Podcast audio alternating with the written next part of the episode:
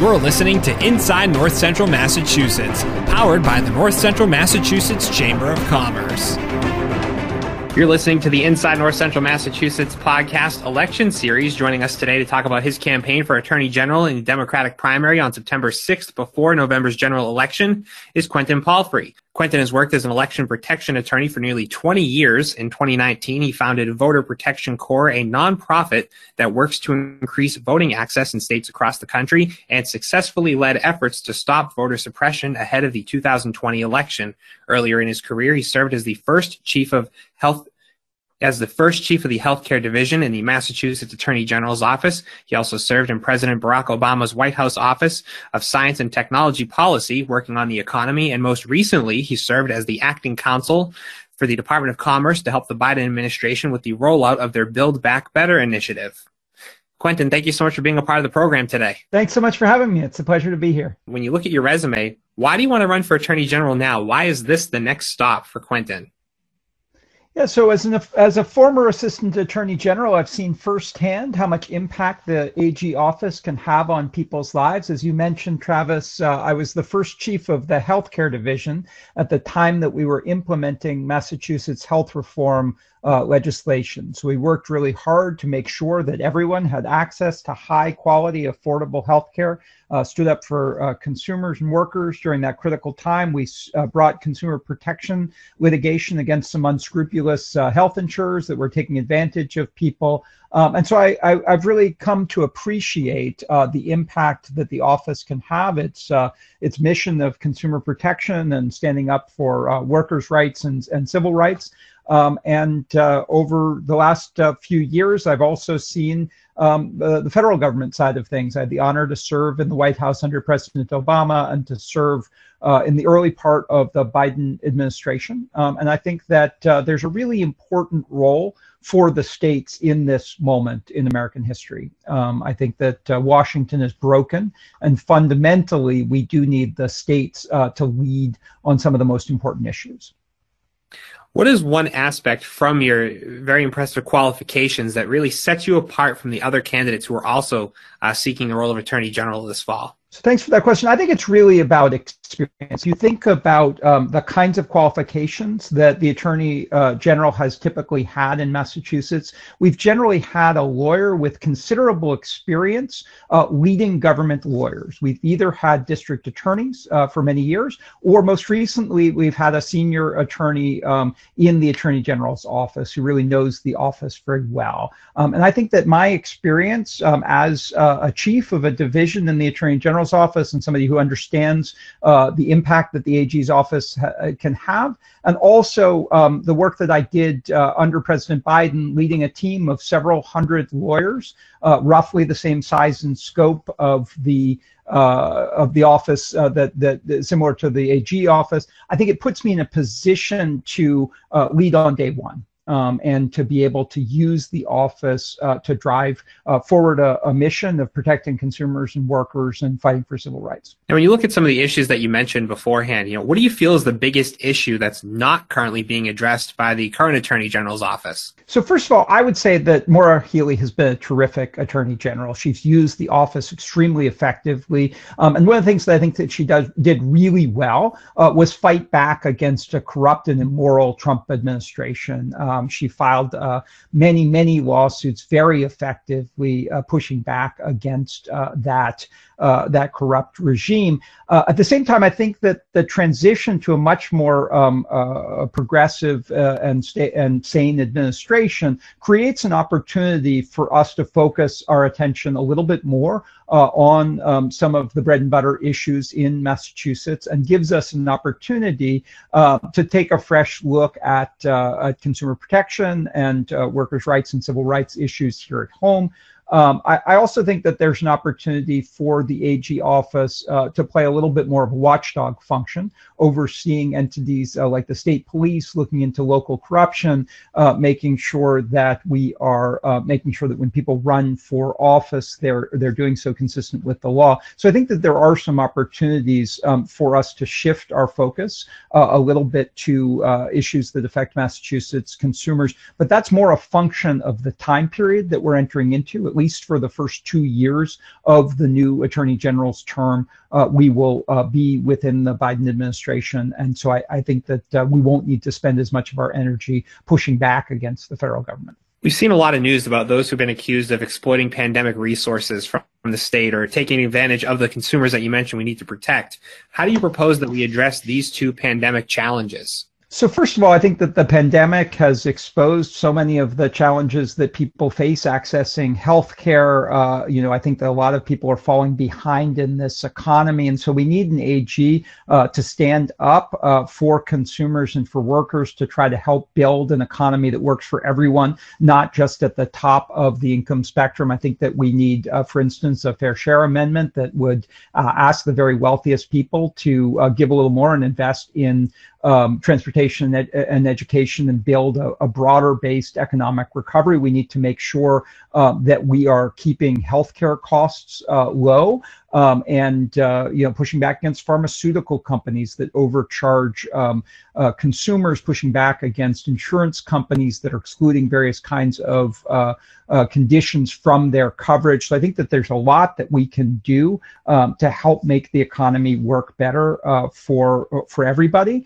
Um, I think that housing costs are extremely high, and uh, that's something that the AG office um, has a lot of power to bring consumer protection and civil rights cases in the housing uh, space. Student loan debt is crippling uh, many people, many families, uh, delaying having uh, family, delaying buying houses. We've certainly, uh, I've met senior citizens who are carrying student loan debt into retirement. Um, and so I think that the AG is a very powerful voice for uh, that kind of economic fairness. Um, another issue that we've spent a lot of time talking about on the trail uh, has been the issue of wage theft um, and some of the uh, ways in which workers misclassify, uh, uh, employers misclassify workers and take away their benefits and, and fail to pay uh, for the um, for for the time that people have actually worked. This is something that is particularly a problem in communities of color and with the undocumented workers and and folks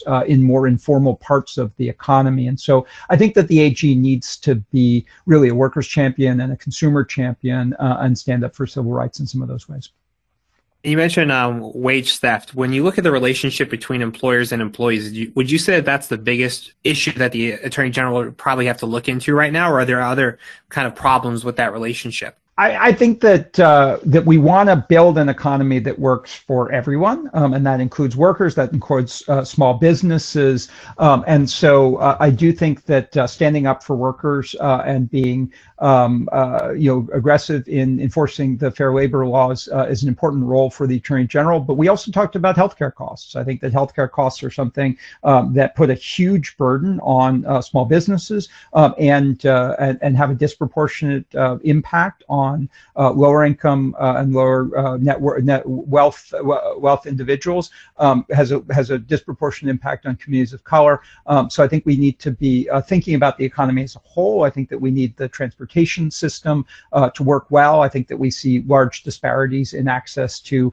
education and worker training, and so I, I think that there's a, a, a, whole series of things um, that both the AG and uh, other parts of the state government can do to sort of broaden out our economic economic prosperity um, and make uh, the economy work uh, for uh, workers and for small businesses. I know a lot of our listeners consist of a strong contingent of the North Central Massachusetts business community. And if elected, can you spell out a little bit more about how your office could assist them with reaching their full economic development potential? I know you talked about healthcare and some other issues, but I think some folks, it's kind of hard to connect the dots to say, how can the Attorney General help my business directly and help me reach my better economic development potential? Yeah, thanks for that question. And you know, I've now served twice in the U.S. Department of Commerce, and um, you know, I think that uh, working with uh, business businesses and uh, creating a healthy economy is something that's going to um, help everybody across uh, the economic spectrum. Um, I think that uh, you know the AG office um, can help uh, businesses um,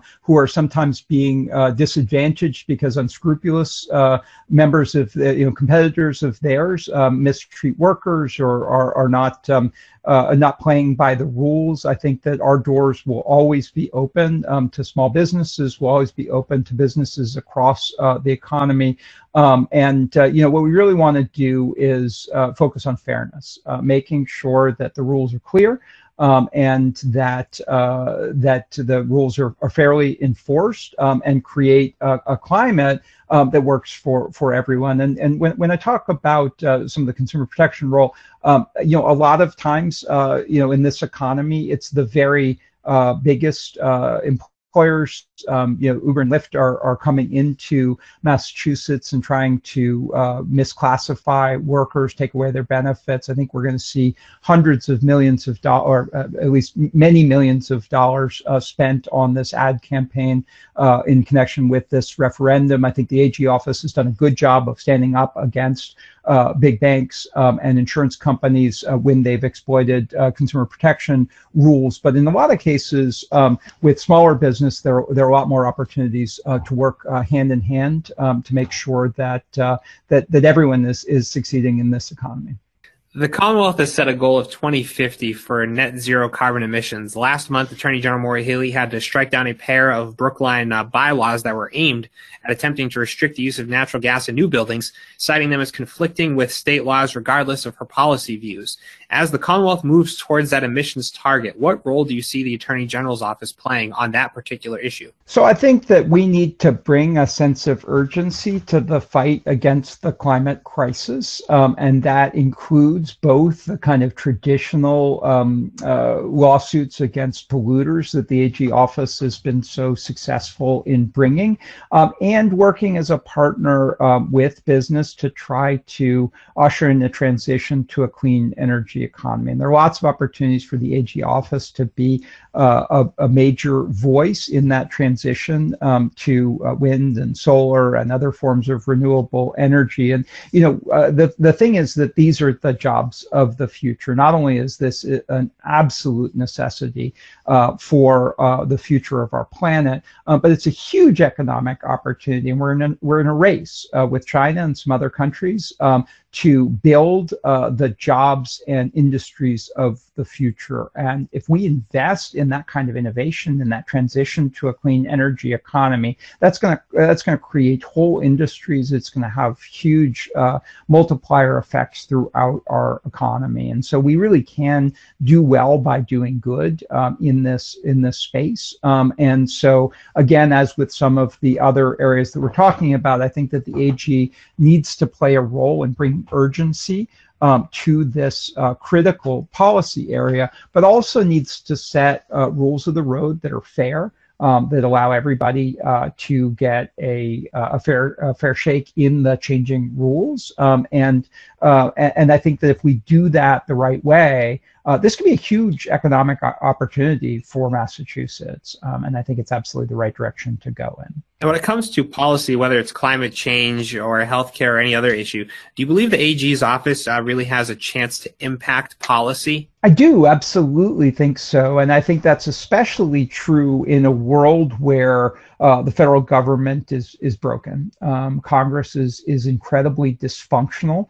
um, in this area, and we've seen, you know, at the international level how difficult it's going to be to get everybody on the same page. And so, if, I think if you think about where are the solutions going to come from, uh, for our most urgent uh, challenges, and, and, climate being uh, one of the, the, the, biggest challenges that we face, I think that's going to be uh, from the states. Um, and we've seen uh, the states uh, step up over and over again. Massachusetts has been a wonderful leader throughout our history. The Constitution was born here. We were at the heart of the abolitionist movement.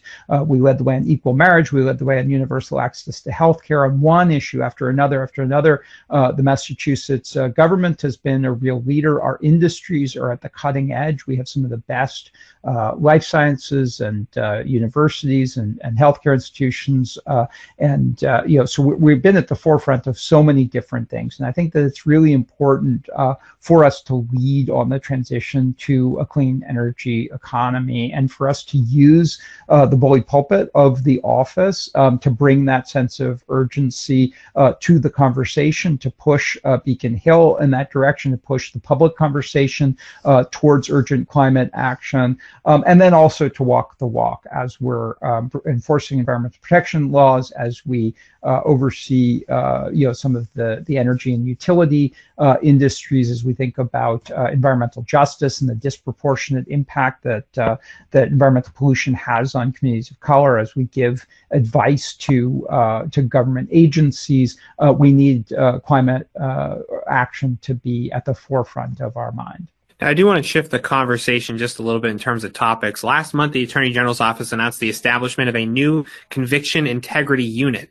When it comes to equity, is this new unit the best way to better serve underserved members of the population who are often disproportionately affected by the criminal justice system here in Massachusetts and across the country? So I think that we've seen um, over and over again uh, George Floyd's murder and the Kyle Rittenhouse verdict are just the most recent reminders that there are two justice systems systems in America. And I think that there is an urgent need um, to reform the way that we think about uh, criminal justice. Um, so that spans a number of different aspects of uh, the policy landscape and the AG's role. We, in 2018, uh, the legislature passed a number of important criminal justice uh, reforms, but there is a lot more to do uh, to disrupt the, uh, the school to prison pipeline, um, to invest in uh, you know, interventions uh, for folks uh, who are on a pathway uh, towards criminal justice involvement through summer jobs programs, through cognitive behavioral therapy,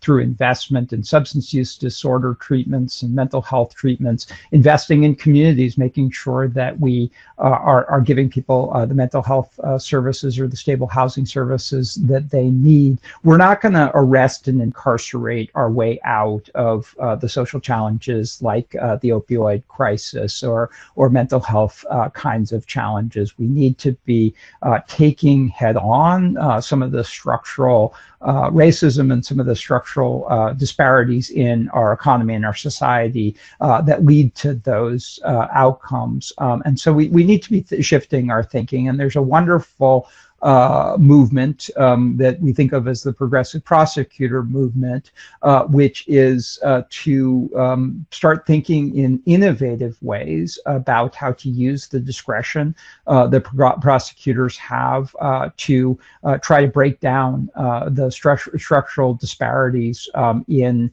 in outcomes um, and to use evidence to assess in real time what's working and what's not. Um, and I think that overall uh, we need to be moving away uh, from uh, incarceration as uh, the primary uh, outcome of, of these interventions. Um, if you look at the, the United States relative to other um, uh, similarly affluent countries, the percentage of our population that's incarcerated is uh, is much much higher. Uh, Massachusetts is lower than a lot of other states, um, but we're quite a bit higher um, than a lot of uh, countries that we would think of as uh, peers in, in in other kinds of ways. And so I think that we have a lot of work to do uh, to disrupt that. You've also seen a huge trend um, from 1972 or so forward uh, in terms of the percentage of the adult population um, that is either incarcerated or on probation or parole.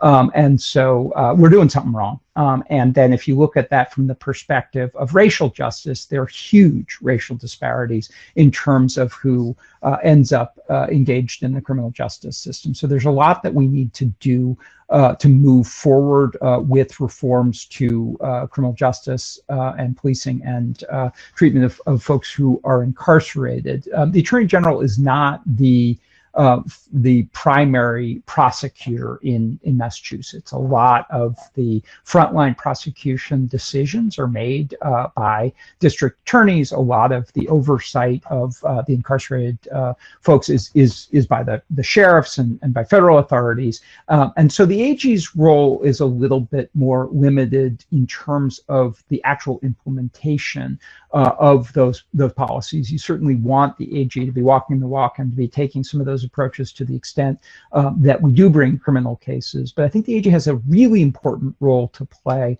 um, in thought leadership um, and in uh, setting the agenda for uh, criminal justice reform and, and other kinds of racial justice initiatives, working with the legislature um, and, uh, and really helping to kind of shift our thinking um, in terms of how we're going to uh, grapple with these really complicated uh, structural challenges in our society. You mentioned uh, kind of being a thought leader and working with the legislature. How important is it to get some of these um, individuals from these um, from these impacted populations around the table for these kinds of conversations? Yeah, I think you're absolutely right. Um, when you think about uh, uh, racial justice, you need to make sure that that is not only a set of policies, but it's also a set of, of processes. And I think there are a couple of things that the AG office uh, can and must do uh, to make sure that that uh, works properly. The first is community engagement. Um, so it's very important for the Attorney General's office um, to be engaging with communities all across uh, the Commonwealth. Um, too often, um, you know, the state agencies have a tendency uh, to focus mostly on the greater Boston area. And we need to be out in every geographic community.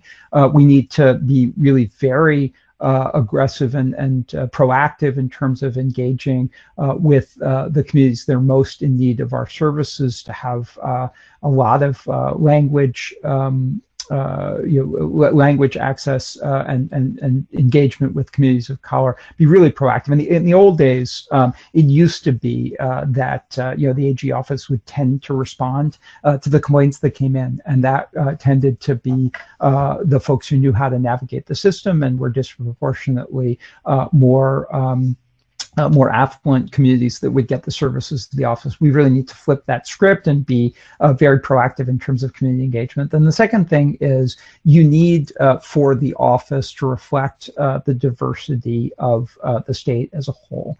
Um, and that needs to start at the leadership level. We need a diverse leadership team uh, that looks like the Commonwealth as a whole. Um, but that's also true at every level of the office. And this is a challenge um, that we see across uh, the legal profession.